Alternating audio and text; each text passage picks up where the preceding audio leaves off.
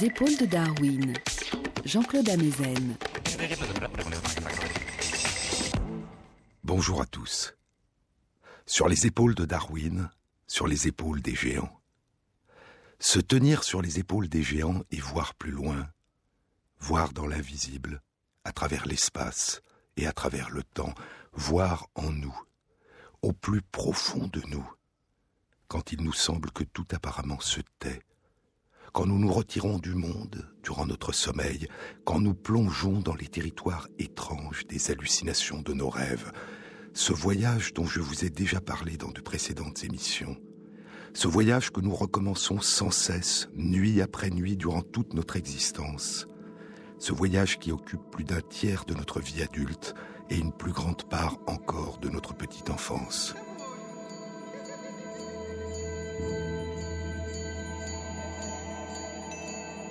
Nous courons, nous volons alors que nous sommes immobiles. Nous voyons alors que nos paupières sont closes. Nous entendons des voix dans le silence. Nous interagissons avec d'autres en leur absence. Nous vivons des aventures extraordinaires, des images visuelles étranges surgissent en nous.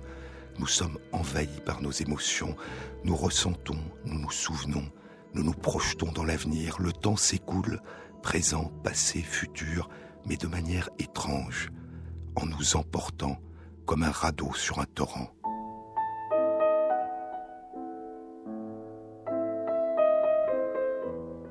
Tout est réel, mais nous n'avons aucune prise sur ce que nous vivons. Et lorsque nous nous souviendrons au réveil de nos rêves, ce seront des souvenirs d'un monde étrange, un monde où le temps est un autre temps, un monde où la causalité échappe à la causalité de nos états de veille, où la logique est une autre logique. Un monde qui nous parle de nous, mais dans une langue obscure, qui est celle des secrets.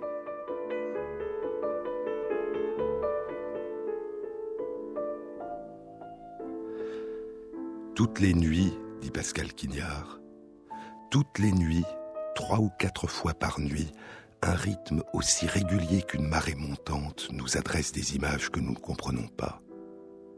Comme si mon rêve, écrit Russell Banks, comme si mon rêve était le secret de quelqu'un d'autre, et qu'il devait demeurer inconnu de moi, tout spécialement.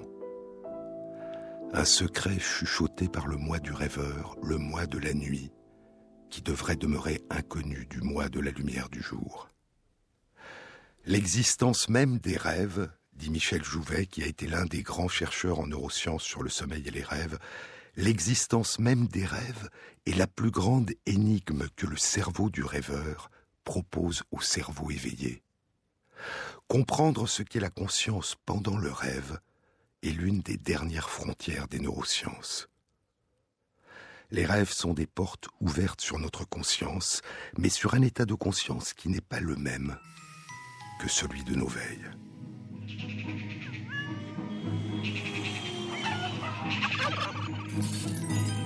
Vous hallucinez chaque nuit dans l'univers personnel privé de votre tête, dit le chercheur en neurosciences Christophe Koch. Pendant le sommeil, vous vivez des expériences intenses, parfois émotionnellement violentes, même si vous ne vous souvenez pas de la plupart d'entre elles. Vos yeux sont fermés, et pourtant, le cerveau qui rêve construit sa propre réalité. À l'exception des rares rêves lucides, vous ne pouvez pas, pendant que vous dormez, faire la différence entre la conscience du rêve et la conscience de l'état de veille.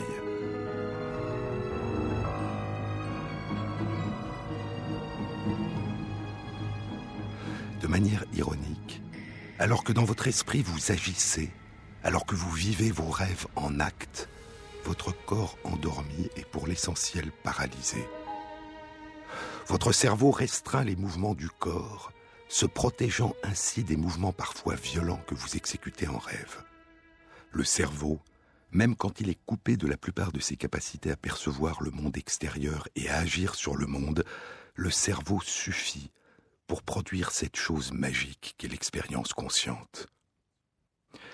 Michel Jouvet donnera à la face particulière du sommeil où surgissent nos rêves le nom de sommeil paradoxal, Paradoxal parce qu'il partage certaines caractéristiques de l'état de veille, et notamment cet état de conscience intense.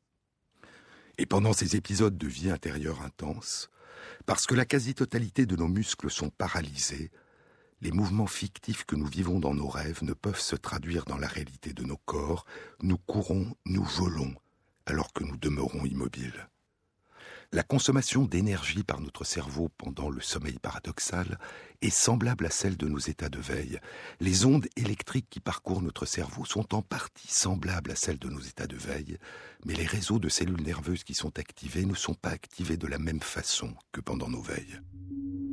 Nos périodes de sommeil paradoxal durent environ 20 à 25 minutes et sont séparées par des phases de sommeil plus ou moins profonds, sans mouvement rapide des yeux, qui durent environ une heure et demie chacune. Durant la première moitié de notre sommeil, ce sont les phases de sommeil le plus profond qui prédominent, puis dans la deuxième période, ce sont les phases de sommeil paradoxal qui vont devenir plus fréquentes, alternant avec des phases de sommeil moins profonds. Lorsque nous rêvons durant notre sommeil, nous sommes toujours nous-mêmes à l'intérieur de ce monde fictif que fait émerger notre cerveau et que nous habitons, mais le plus souvent pendant que nous rêvons, nous n'avons pas conscience qu'il s'agit d'un rêve. Nous n'avons pas conscience que nous ne sommes pas éveillés, qu'il s'agit d'un monde différent de celui de nos états de veille. Durant le sommeil paradoxal, certaines régions de notre cerveau sont moins activées que durant nos états de veille, notamment certaines régions antérieures de la surface de notre cerveau, de notre cortex cérébral, certaines régions préfrontales qui semblent jouer un rôle dans nos intentions et dans l'exercice de notre volonté. Et c'est peut-être ce qui explique pourquoi nous avons l'impression dans nos rêves d'être emportés par ce qui nous arrive et de ne pouvoir exercer le moindre contrôle sur le déroulement de nos rêves. Pensons que nous sommes éveillés mais dans un monde étrange, dans un monde où notre volonté n'exerce pas d'effet, un monde qui semble se construire et se modifier indépendamment de nous, sur lequel notre volonté n'exerce aucune prise. Mais il y a une forme différente, très particulière de rêve, qu'on a appelé le rêve lucide. Pendant son rêve lucide, la personne qui dort devient soudain consciente du fait qu'elle est en train de rêver. Elle a accès à une partie de sa mémoire consciente de l'état de veille, et elle distingue ses souvenirs de l'état de veille du monde du rêve dans lequel elle est plongée. Elle sait que le monde de son rêve est un monde étrange, différent du monde de l'état de veille, et elle est capable, en partie au moins, de contrôler volontairement le déroulement de son rêve. Elle a une certaine sensation de liberté. Elle a la possibilité d'explorer comme elle le souhaite le monde de son rêve, comme si elle était pour partie à l'intérieur de son rêve et pour partie à l'extérieur, observant son rêve, s'observant en train de rêver, et pouvant, si elle le souhaite, agir sur le déroulement de son rêve. Cette forme très particulière de rêve, il semble que près de la moitié d'entre nous en a fait l'expérience. Mais il ne survient régulièrement et fréquemment que dans une proportion très faible de la population, chez environ 2% d'entre nous. La capacité à rêver un rêve lucide peut être renforcée ou acquise par un auto-apprentissage, notamment chez des personnes qui prennent l'habitude de noter leurs rêves au réveil. Mais peut-on, de l'extérieur, pendant qu'une personne est en train de dormir, transformer son rêve en un rêve lucide dont elle pourra prendre en partie le contrôle? Peut-on, de l'extérieur, sans la réveiller, modifier l'état de conscience d'une personne en train de dormir? C'est ce que suggère une étude qui vient d'être publiée il y a deux semaines. Mais qu'est-ce qu'un rêve lucide? Comment se présente-t-il? À quoi ressemble le récit d'un rêve lucide? Il y a eu de nombreuses descriptions, et parmi elles, au XIXe siècle, celle de Marie-Jean Léon Lecoq, marquis d'Hervé de Saint-Denis, un sinologue qui a occupé la chaire des langues et littératures chinoises au Collège de France. Il était passionné par les rêves, il notait par écrit ses rêves au réveil depuis l'âge de 14 ans. En 1867, il a publié un livre intitulé Les rêves et le moyen de les contrôler. Dans un de mes rêves, écrit le marquis d'Hervé de Saint-Denis, Dans un de mes rêves où je crois me promener à cheval par une belle journée, la conscience de ma véritable situation me revient en mémoire comme aussi cette question de savoir si le libre arbitre de mes actions imaginaires m'appartient en songe ou ne m'appartient pas. Voyons, me dis-je, ce cheval n'est qu'une illusion. Cette campagne que je parcours n'est qu'un décor. Mais si ce n'est pas ma volonté qui a évoqué ces images, il me semble bien du moins que j'ai sur ces images un certain empire, un certain contrôle. Je veux galoper, je galope. Je veux m'arrêter, je m'arrête. Voici maintenant deux chemins qui s'offrent à moi. Celui de droite semble s'enfoncer dans un bois touchu. Celui de gauche conduit à une sorte de manoir en ruine. Je sens bien que j'ai la liberté de tourner à droite ou à gauche, et par conséquent de décider moi-même si je veux faire naître des associations d'idées-images en rapport avec ces ruines ou en rapport avec ce bois. Je tourne d'abord à droite, dans la direction du bois touffu.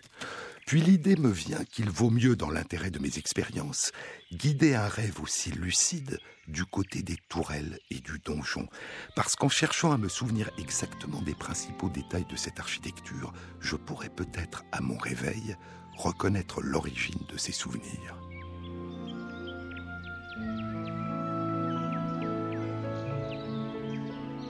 Je prends donc le sentier de gauche.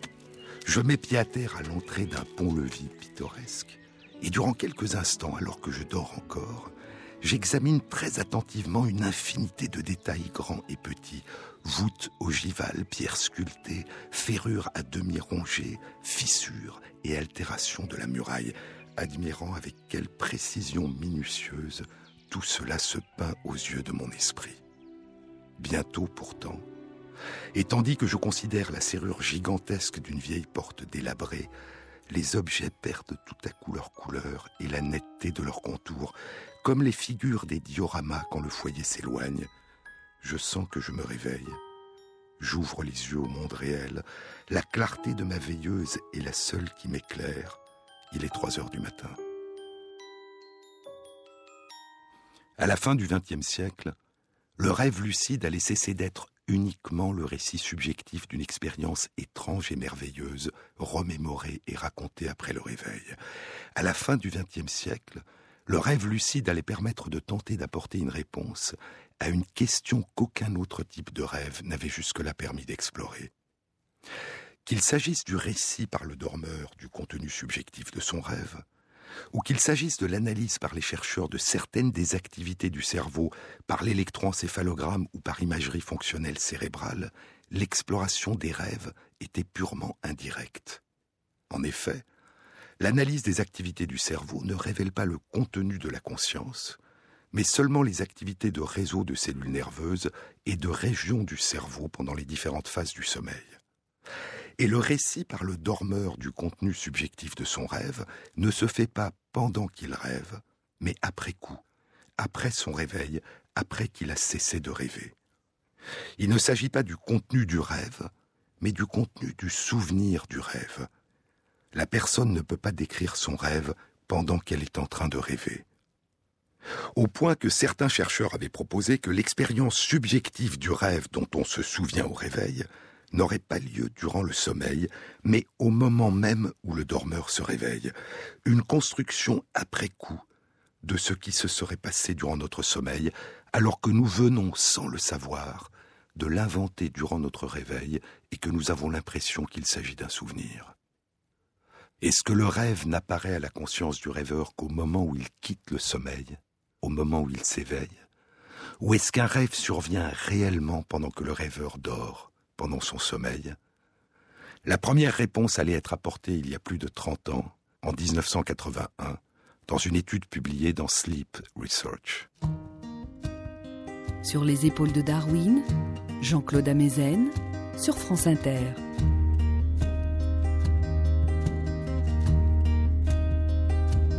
What I've got, I don't want. All it does is hover and reminding me what I used to be, what I may never be again. Turns out what I'm good at doing is making something out of the ruin of all this wasted space that can never be replaced. Learn it all again tomorrow. Learn it all again tomorrow. Nothing I have you can't borrow or steal. Yes, I think we have a deal.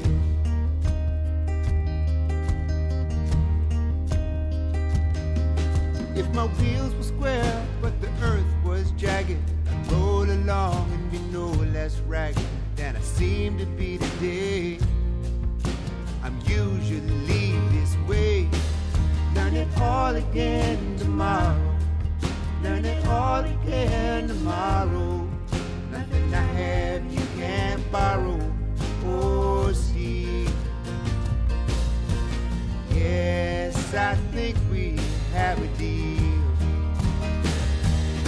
I wish every holiday only took an hour. That I'm not just like the people I resent. I wish someday I could truly be empowered to say exactly what it is I meant. All I have that's in abundance is my perpetual redundance. It's hard for me to say. I face it every day. Learn it all again tomorrow. Learn it all again tomorrow. Nothing I have you can't borrow or steal. Learn it all again tomorrow. Learn it all again tomorrow. Nothing I have you can't borrow or steal. Yes, I think we have a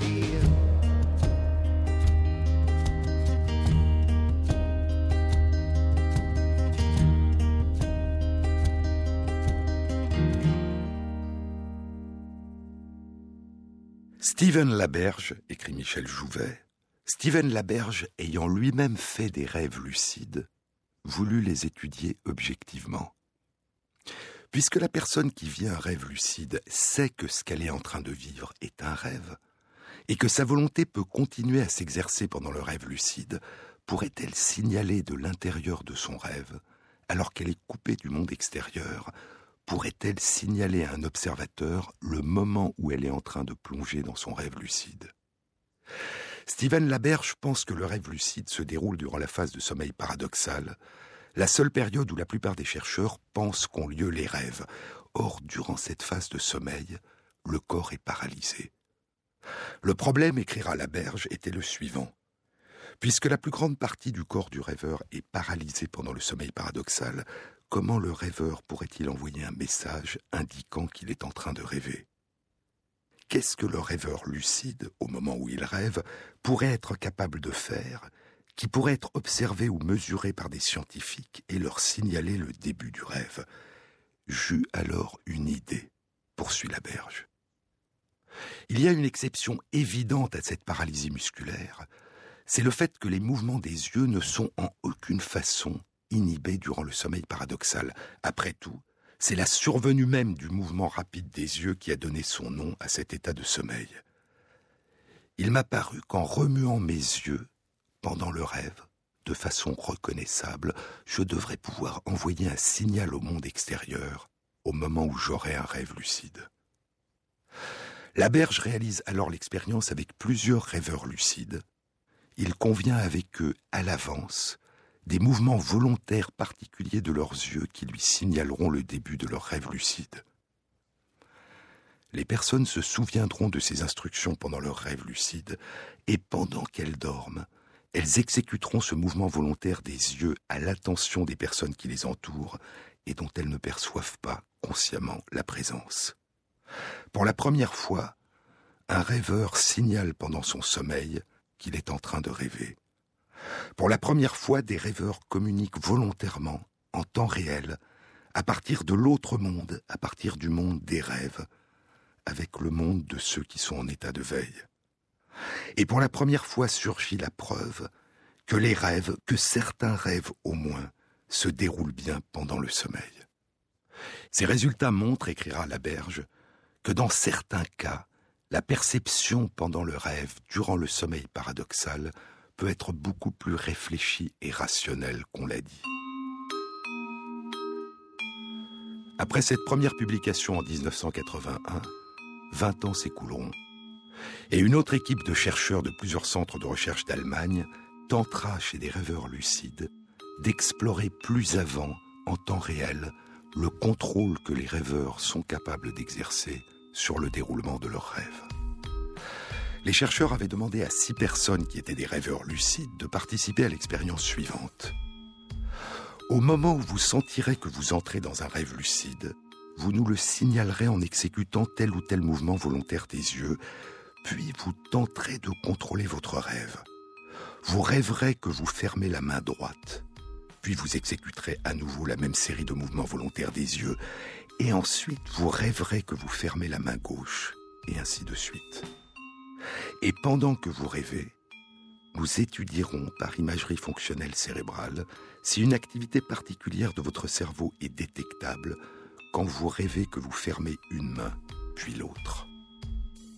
Les résultats de cette étude ont été publiés il y a deux ans et demi, à la fin 2011, dans Current Biology. Deux personnes sur six avaient réussi à réaliser l'expérience. Elles ont signalé par leur mouvement volontaire des yeux qu'elles étaient en train de commencer à rêver, puis elles ont décidé, comme le leur avaient demandé les chercheurs, de fermer leur main droite, puis leur main gauche dans leur rêve. Et les personnes se sont souvenues à leur réveil avoir réalisé ces mouvements de main dans leur rêve. L'analyse des activités de leur cerveau pendant le rêve a montré une activité semblable à celle qui survient à l'état de veille lorsque nous décidons que nous allons réaliser un mouvement de la main sans le réaliser. Comme si réaliser un mouvement durant un rêve lucide mettait en jeu dans le cerveau des mécanismes semblables à ceux des premières étapes de la décision qui précèdent la réalisation du mouvement à l'état de veille, comme si durant le rêve lucide s'effaçait la distinction entre imaginer et agir, comme si agir durant un rêve lucide c'était un peu comme imaginer qu'on va agir durant nos états de veille. Mais peut-on, en observant de l'extérieur les activités du cerveau d'un dormeur, découvrir le contenu ou une partie du contenu de son rêve? Si le corps et l'esprit, si le cerveau et l'esprit sont une même chose vue sous deux angles différents, comme le disait Spinoza, pourrait-on, à partir de l'analyse des activités du cerveau, déduire, reconstruire, déchiffrer certaines des représentations mentales que le cerveau fait naître durant le rêve. Une personne dort, elle est en train de rêver. Pourrions-nous voir ce qu'elle est en train de voir dans son rêve?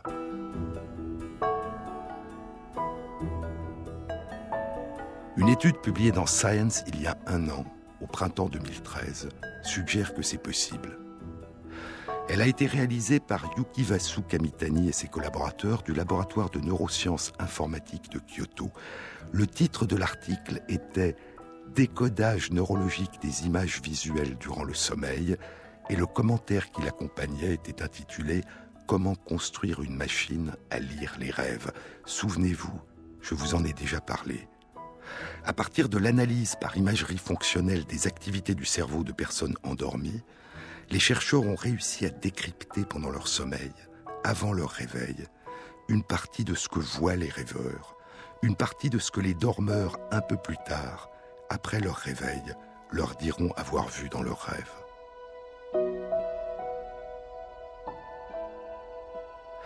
Et cette étude confirmait, comme l'avait déjà suggéré l'étude de ces rêves particuliers que sont les rêves lucides, que nos rêves ne s'inventent pas en nous après coup, au moment du réveil, nous vivons nos rêves pendant notre sommeil. Décrypter de l'extérieur, par imagerie fonctionnelle du cerveau, le contenu visuel des rêves chez une personne en train de dormir.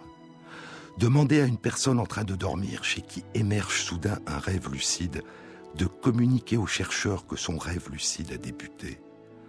Analyser les activités du cerveau durant les rêves lucides pour essayer de comprendre ce qui les distingue des rêves habituels, peut-on aller plus loin?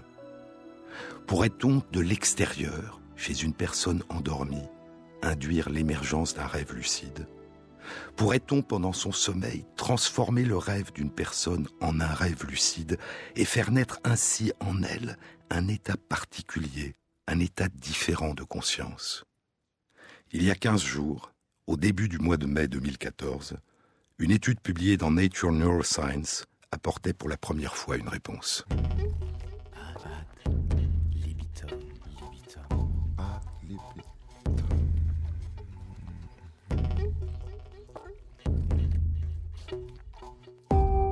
Madame rêve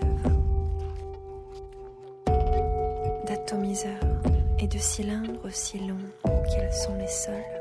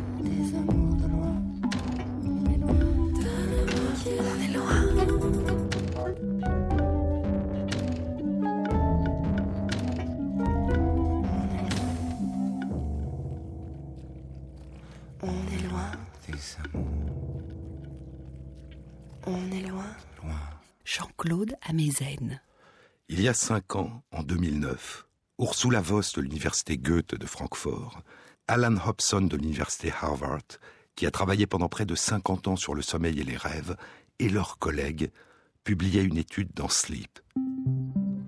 L'étude décrivait l'existence durant le rêve lucide d'une augmentation de la synchronisation entre les activités des régions frontales et temporales du cerveau, et notamment une augmentation de certaines oscillations transitoires qu'on appelle des ondes gamma, dont la présence à l'état de veille a été corrélée avec la perception, la mémoire et l'attention.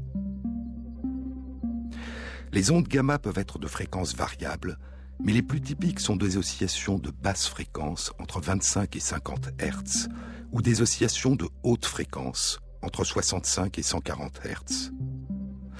L'étude indiquait que durant le rêve lucide, il y avait dans les régions frontales et temporales du cerveau une augmentation de production des ondes gamma de basse fréquence, principalement de 40 Hz, à un niveau qui était proche de celui des états de veille. L'étude était intitulée Le rêve lucide, un état de conscience qui possède à la fois des caractéristiques de l'état de veille et du rêve non lucide. Durant son rêve lucide, la personne qui dort a un état de conscience plus proche de celui de l'état de veille que durant les rêves habituels. La personne, je vous le disais, devient consciente de son état de conscience particulier. Elle continue à rêver, mais elle sait qu'elle est en train de rêver. Elle est capable de réflexivité et d'un certain degré d'introspection. Elle peut faire appel à sa mémoire des états de veille et analyser la signification du récit qu'elle est en train de vivre. Elle est capable de considérer son rêve de l'extérieur comme si elle en était le spectateur. elle peut parfois contrôler en partie le contenu de son rêve et vivre son rêve sans le subir passivement. Elle peut parfois, par exemple, faire fuir un agresseur. Y a-t-il un lien entre ces caractéristiques du rêve lucide, qui sont des caractéristiques de la conscience à l'état de veille, et cette synchronisation accrue des activités des régions frontales et temporales du cerveau, et cette augmentation de production des ondes gamma de 40 Hz qui sont, elles aussi, des caractéristiques des états de veille? Et si un tel lien existe, quelle pourrait en être la nature? Est-ce que c'est le rêve lucide qui induit la production de ces ondes gamma? Ou est-ce que ce sont ces ondes gamma qui induisent le rêve lucide? C'est la question qu'Ursula Voss, Alan Hobson et leurs collègues ont explorée dans l'étude publiée il y a deux semaines dans Nature Neuroscience. Les chercheurs ont demandé à 27 personnes qui n'avaient jamais fait de rêve lucide de dormir durant quatre nuits au laboratoire du sommeil du département de neurophysiologie clinique du centre hospitalier de l'université de Göttingen. Chaque personne dormait jusqu'à 3 heures du matin sans interruption, et pendant son sommeil, ses activités cérébrales étaient enregistrées en continu par électroencéphalogramme, de même que les activités de ses muscles oculaires responsables des mouvements spontanés des yeux caractéristiques des phases de sommeil paradoxal, et les mouvements d'autres muscles permettant ainsi de détecter les phases de sommeil paradoxal. À partir de 3 heures du matin, dès que survenait une phase de sommeil paradoxal, au bout de 3 minutes, les chercheurs réalisaient durant 30 secondes une stimulation du cerveau pendant que la personne continuait à dormir. Cette stimulation était une stimulation électrique transcrânienne par un faible courant alternatif qui consistait à appliquer à partir de quatre électrodes posées sur les régions frontales et temporales du cuir chevelu un courant électrique alternatif de faible intensité. Cette stimulation électrique consistait, selon les personnes et selon les nuits, en un courant d'une fréquence de 2, 6, 25, 40, 70 ou 100 Hz, ou, à titre de contrôle, aucun courant électrique. Et les chercheurs qui appuyaient sur le bouton ignoraient s'ils délivraient un courant ou rien, et si c'était le faible courant électrique qu'ils délivraient, ils ne savaient pas quelle était la fréquence de ce courant. 5 à 10 secondes plus tard, les personnes étaient réveillées et les chercheurs leur demandaient de raconter leurs rêves et de répondre à un questionnaire d'une trentaine de questions qui permettent de mettre en évidence les caractéristiques typiques d'un rêve lucide. L'étude indique que durant les 30 secondes de stimulation transcrânienne, puis durant les 5 à 10 secondes qui suivaient, le sommeil paradoxal demeurait inchangé. Parmi les stimulations électriques d'une fréquence de 2, 6, 25, 40, 70 ou 100 Hz, Seules les stimulations d'une fréquence de 40 Hz et à un moindre degré d'une fréquence de 25 Hz ont induit la survenue d'un rêve lucide. La stimulation électrique de fréquence 40 Hz a induit un rêve lucide dans plus de trois quarts des cas, et la stimulation de fréquence 25 Hz a induit un rêve lucide dans plus d'un cas sur deux. La stimulation de fréquence 40 Hz induisait chez toutes les personnes une augmentation significative de la production d'ondes gamma de fréquence 40 Hz dans les régions frontales et temporales du cerveau. Et à un moindre degré, la stimulation de fréquence 25 Hz induisait chez toutes les personnes une augmentation significative de la production d'ondes gamma de fréquence 25 Hz. Mais cette augmentation était plus importante chez les personnes chez qui la stimulation électrique induisait la survenue d'un rêve lucide, ce qui suggère l'existence d'un seuil à partir duquel la production par le cerveau des ondes gamma déclencherait le rêve lucide. Les chercheurs proposent l'hypothèse que la production accrue d'oscillations gamma de basse fréquence, entre 25 et 40 Hz, par certaines populations de cellules nerveuses du cerveau induit une synchronisation des activités électriques des réseaux nerveux dans différentes régions du cerveau, favorisant ainsi un basculement de l'état de conscience habituel du rêve vers un état de conscience plus riche, le rêve lucide, où s'ajoutent certaines des dimensions de la conscience de l'état de veille. Et ainsi, pour la première fois, il apparaît que l'on peut de l'extérieur, durant le sommeil, par la simple application d'un faible courant électrique, modifier l'état de conscience du dormeur et rendre fréquent cet état de conscience rare qu'est le rêve lucide. Les chercheurs proposent l'idée que cette approche pourrait peut-être se révéler utile dans certaines situations de souffrance, comme les situations de stress post-traumatique. Il arrive qu'un traumatisme ne cesse de revenir nous hanter, jour après jour, nuit après nuit, et notre mémoire fait alors ressurgir brutalement dans notre conscience ces éclats tranchants et violents, non pas sous la forme d'un souvenir, mais sous la forme même du traumatisme au moment où il s'est produit. Et ce que nous revivons alors sans cesse, ce qui revient nous hanter de manière imprévisible et insupportable, ce n'est pas le passé, c'est un éternel recommencement du présent, avec la même intensité, les mêmes émotions, la même sensation de peur, de blessure, d'urgence et d'impuissance. Le traumatisme, l'accident, l'agression, le crime, l'attentat dont nous avons été victimes ou témoins, ne s'est pas inscrit en nous sous la forme d'un il était une fois. Il est à chaque fois en train de se produire pour la première fois comme un fragment de temps qui résisterait à l'inscription dans notre mémoire, comme un fragment de temps figé, gelé, qui ne parvient pas à prendre la couleur du passé. Habituellement, lorsqu'un souvenir ressurgit dans notre conscience, ce n'est pas seulement sous la forme d'un pan de passé disparu, mais nous nous souvenons aussi des émotions que nous avons alors ressenties, joie, peur, inquiétude, plaisir, étonnement, douleur, tristesse, espoir, et nous les ressentons à nouveau.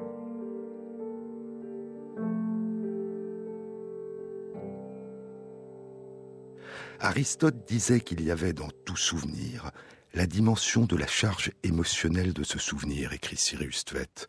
Le philosophe de l'Antiquité comprenait qu'il n'y a pas de souvenir qui ne soit accompagné d'une émotion. Mais d'habitude, nos souvenirs ont une coloration émotionnelle subtile, indéfinissable, qui nous fait ressentir qu'il ne s'agit pas de la première fois, que c'est le perdu qui revient se mêler au présent et l'enrichir. Ma mémoire, dit saint Augustin, ma mémoire contient mes émotions et mes sentiments, non pas sous la forme où ils ont été présents dans mon esprit au moment où il en a fait l'expérience, mais sous une forme relativement différente. Habituellement, nous souvenir revivre notre passé, c'est aussi nous souvenir que ce que nous revivons, c'est le passé. Nous sommes à la fois dans notre souvenir et hors de notre souvenir, dans le présent, en train de nous regarder dans le passé. Et notre mémoire nous restitue une autre dimension essentielle des expériences que nous avons vécues, la direction de l'écoulement du temps, du présent vers le futur. Nous ne revivons pas nos souvenirs comme un fragment d'un passé disparu, perdu au loin, mais comme le souvenir d'un début. L'événement continue à se projeter dans le futur, un futur qui est déjà depuis longtemps advenu, mais dont le récit garde toujours vivant le surgissement ancien. Dans notre mémoire, la source est toujours présente, mais nous savons aussi que l'avenir s'est déjà accompli. Et c'est dans ce temps étrange de la langue française, le futur antérieur, que notre mémoire semble nous parler. Nous nous souvenons nous revivons, et nous savons dans le même temps que nous sommes en train de nous souvenir que ce que nous sommes en train de revivre, nous l'avons déjà vécu. Comme la personne en train de vivre un rêve lucide, qui est à la fois en train de rêver et de savoir qu'elle est en train de rêver. Mais ce qu'on appelle la mémoire post-traumatique, c'est un passé qui déchire et traverse le présent et prend la place du présent. Une blessure toujours nouvelle, nous sommes toujours comme la première fois, entièrement dans ce que nous vivons, encore et encore, pour la première fois.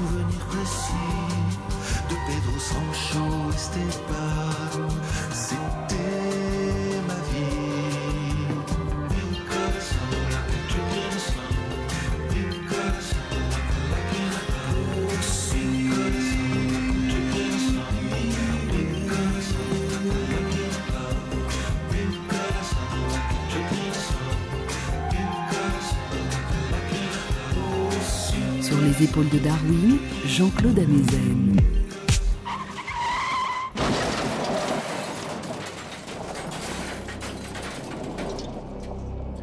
Après un accident de voiture, dit Cyrus Tveit dans La femme qui tremble, après un accident de voiture, j'ai eu des flashbacks quatre nuits de suite. Chaque fois, j'étais en train de dormir. Et chaque fois, je m'éveillais assise dans le lit terrifié, le cœur battant, après avoir revécu le moment du crash, la camionnette qui roule à toute vitesse et le bruit assourdissant du verre et du métal qui explose autour de moi. Ces souvenirs ne ressemblaient à aucun des souvenirs que j'avais eus jusque-là. La chose qui s'était produite se produisait à nouveau. Le souvenir d'un traumatisme échappe à la narration, poursuit Stvet. Les récits prennent toujours place dans le temps. Ils ont une séquence et ils sont toujours derrière nous. Mais ces quatre nuits, durant lesquelles je revivais l'accident, ces quatre nuits étaient muettes. La violence surgissait dans mon sommeil et me frappait avec la même force que l'accident lui-même. Ces épisodes de flashback post-traumatique peuvent, s'ils se répètent, conduire à ce qu'on appelle un syndrome de stress post-traumatique, source de souffrance profonde et durable qui handicape profondément l'existence et altère la santé. Ces épisodes peuvent ressurgir à tout moment du jour ou de la nuit, dans notre sommeil et dans nos rêves, les transformant en cauchemars qui nous réveillent brutalement au milieu de la nuit et nous empêchent de dormir, et parfois nous font craindre de nous endormir, nous font veiller nuit après nuit, de peur qu'ils ressurgissent durant notre sommeil. Ce que proposent Ursula Voss, Alan Hobson et leurs collègues chez une personne qui souffre d'un stress post-traumatique et qui revit de manière répétée son traumatisme sous la forme d'un cauchemar, c'est la possibilité, en modifiant par stimulation électrique transcrânienne les activités de son cerveau, de transformer son cauchemar en rêve lucide. Et le rêve lucide lui permettrait alors peut-être de modifier le contenu de ses cauchemars, de prendre de la distance par rapport à ce qu'elle est en train de revivre et de transformer la violence de ce présent perpétuel en un souvenir, en un récit, en un il était une fois qui puisse se déplacer et prendre une place plus lointaine dans le passé. Et cette violence alors, peut-être, pourrait s'atténuer, s'estomper et disparaître. Alors ce qui nous est arrivé pourrait enfin devenir une partie de nous, et nous pourrions continuer à explorer, à découvrir, à rencontrer la nouveauté, à l'inscrire dans notre mémoire, à la rendre familière.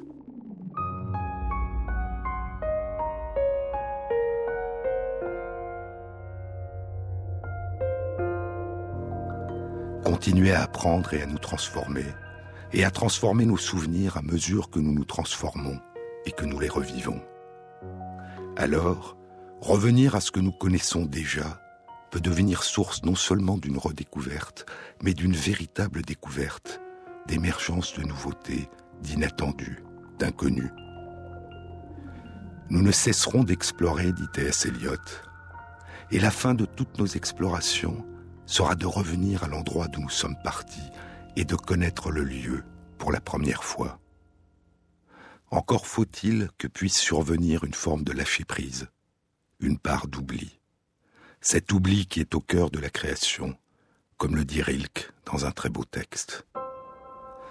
Pour écrire un seul vers, dit Rilke, il faut pouvoir se remémorer des routes dans des contrées inconnues, des rencontres inattendues, et des adieux prévus depuis longtemps, des journées d'enfance restées inexpliquées.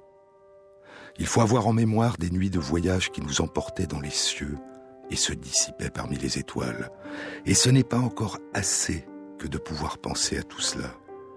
Il faut se rappeler les cris des femmes en train d'accoucher. Il faut aussi avoir été aux côtés des mourants. Il faut être resté au chevet d'un mort.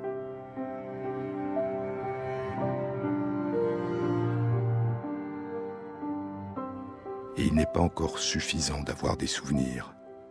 Il faut pouvoir les oublier quand ils sont trop nombreux. Et il faut avoir la grande patience d'attendre qu'ils reviennent. Car les souvenirs ne sont pas encore ce qu'il faut. Il faut d'abord qu'ils se confondent avec notre sang, avec notre regard, avec notre geste. Il faut qu'ils perdent leur nom et qu'ils ne puissent plus être discernés de nous-mêmes. Il peut alors se produire qu'au cours d'une heure très rare, le premier mot d'un vers surgisse.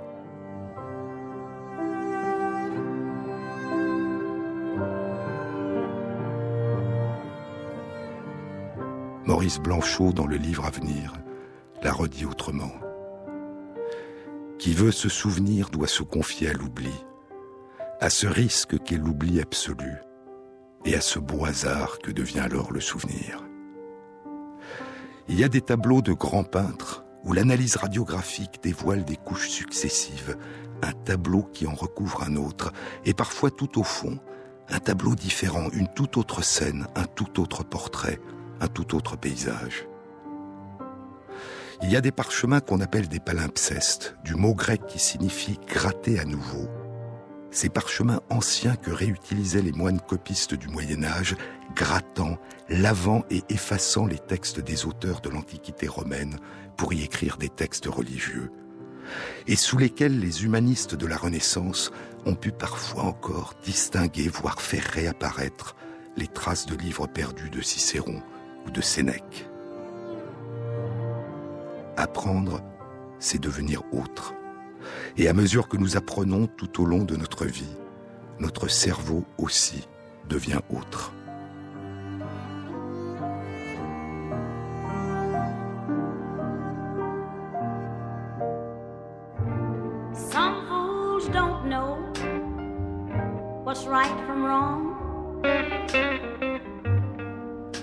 Somehow those folks belong.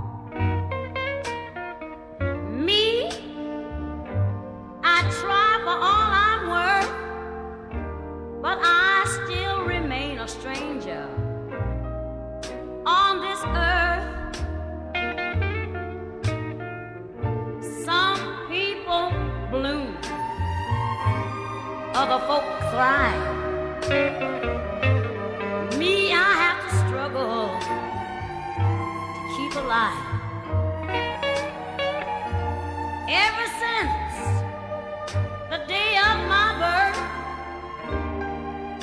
been a stranger, stranger on the earth. I've tried to be what all folks should. Forgetting the bad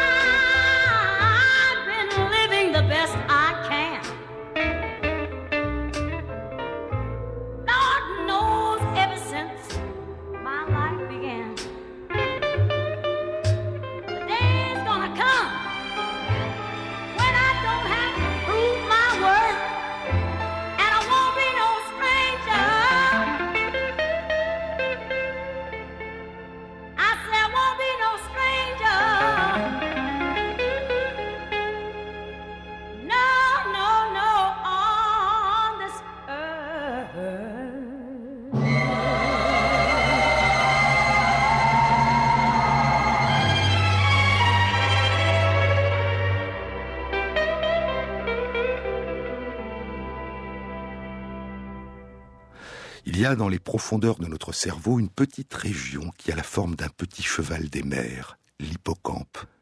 Une région dont je vous ai souvent parlé et qui est indispensable à la mémorisation, à l'inscription en nous des souvenirs qui deviendront durables.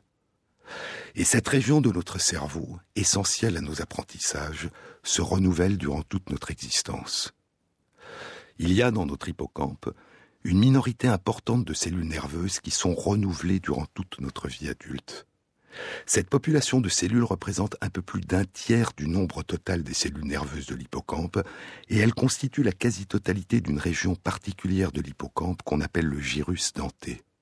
Chaque jour, en moyenne, durant toute notre existence, environ 700 cellules nerveuses naissent dans le virus denté et remplacent les cellules nerveuses qui meurent en nombre équivalent. Chaque année, près de 2% de cellules nerveuses de cette région de l'hippocampe sont remplacées par des cellules nouvelles, environ 250 000 cellules par an.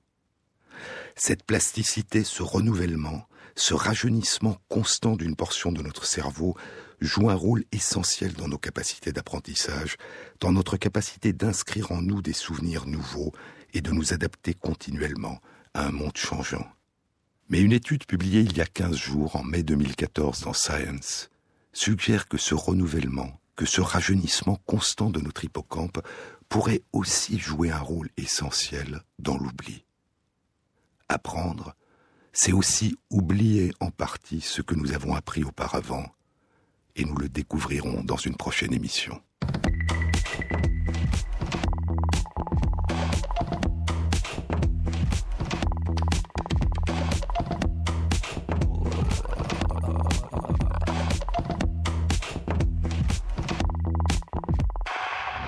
Cette émission a été réalisée par Christophe Imbert avec à la prise de son Patrick Henry, au mixage Maxime Ingrand et Jean-Baptiste Audibert pour la programmation des chansons.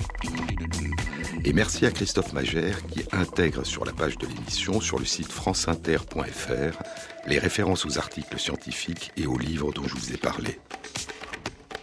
Bon week-end à tous, à samedi prochain.